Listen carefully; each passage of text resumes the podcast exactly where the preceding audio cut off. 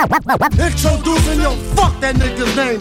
Not to cut you off, but welcome to Not to Cut You Off, a podcast in which I interrupt your day to tell you about mine. My name is Chris Blunt, and let's get into it. All right, tell me if you heard this one. If not nearly all the blacks are not okay with white people, according to this poll, not according to me, but according to this poll, then that is a hate group. This comes from Scott Adams. Uh, he's a creator of the comic strip Dilbert, which is white as fuck, so it's whatever.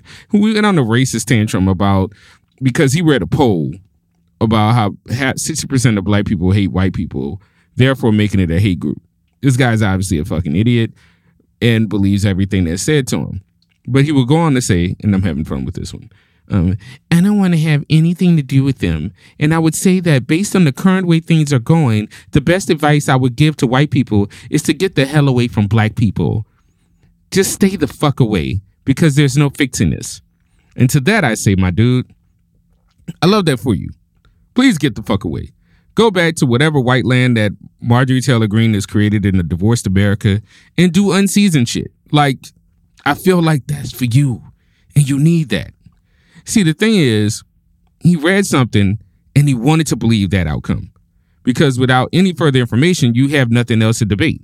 Right? So it's obviously he has no black friends or he has he hasn't taken the time to get to know anybody or even step outside of his comfort zone. He just decided that and that's how it goes. So it's sort of like when y'all y'all know how like when guys are catcalling women, like the chicks, you know, women or whatnot, walk around, chick minding her business or whatnot. Dude is like, yo, and blah blah blah, tries to use some sort of advance to her. She politely declines, most likely out of fear, right? Or it knows him.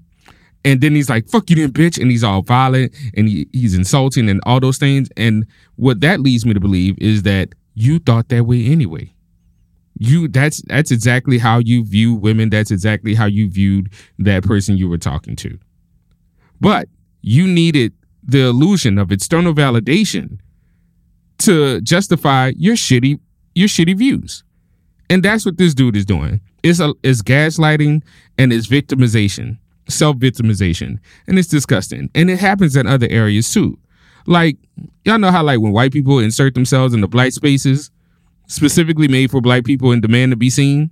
It's sort of like showing up to the cookout. Like, first of all, let's cancel all cookout invites. Secondly, like it's like showing up to a cookout and like, why isn't there stuff for me? And it's like, bitch, because you wasn't invited. You know what I'm saying? So like, white people are affirmed since childhood, and they this this country is marketed to them, while black people we have to come up on the defense, we are told that this country is not for us, and we are told that we are dangerous. So, in response to all this, growing up, we create our own safe spaces, styles, uh, culture, groups, things like that.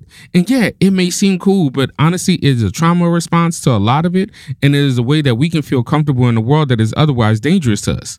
So, to be invited or included into such spaces is a privilege.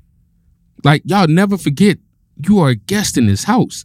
And so if you're a guest, when you come to somebody's house, you have to be respectful, obey the rules, obey the obey the boundaries that are placed upon you, or at least be knowledgeable of your area, right? And I think that's important. I don't go to gay clubs and complain about the lack of straight people there.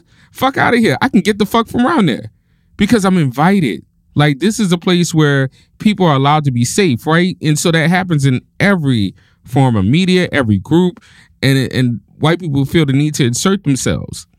And we have to learn to respect each other's places and safe spaces, right? Because if we want this level of harmony, if we want to start respecting respecting people for who they are, if you want to be liked as a white person, I guess, you have to respect people's autonomy in their own space. So when they get around mixed company, they can feel well balanced, they can feel comfortable, and they can feel affirmed, right? So at the end of the day, respect people's culture, mind your fucking business, and remember that, of course, shutting the fucking place free. It's totally free. But yet y'all niggas still want to buy the audacity. And that's what that's what annoys me. Anyway, I'm about to get back to being black and awesome. Holla.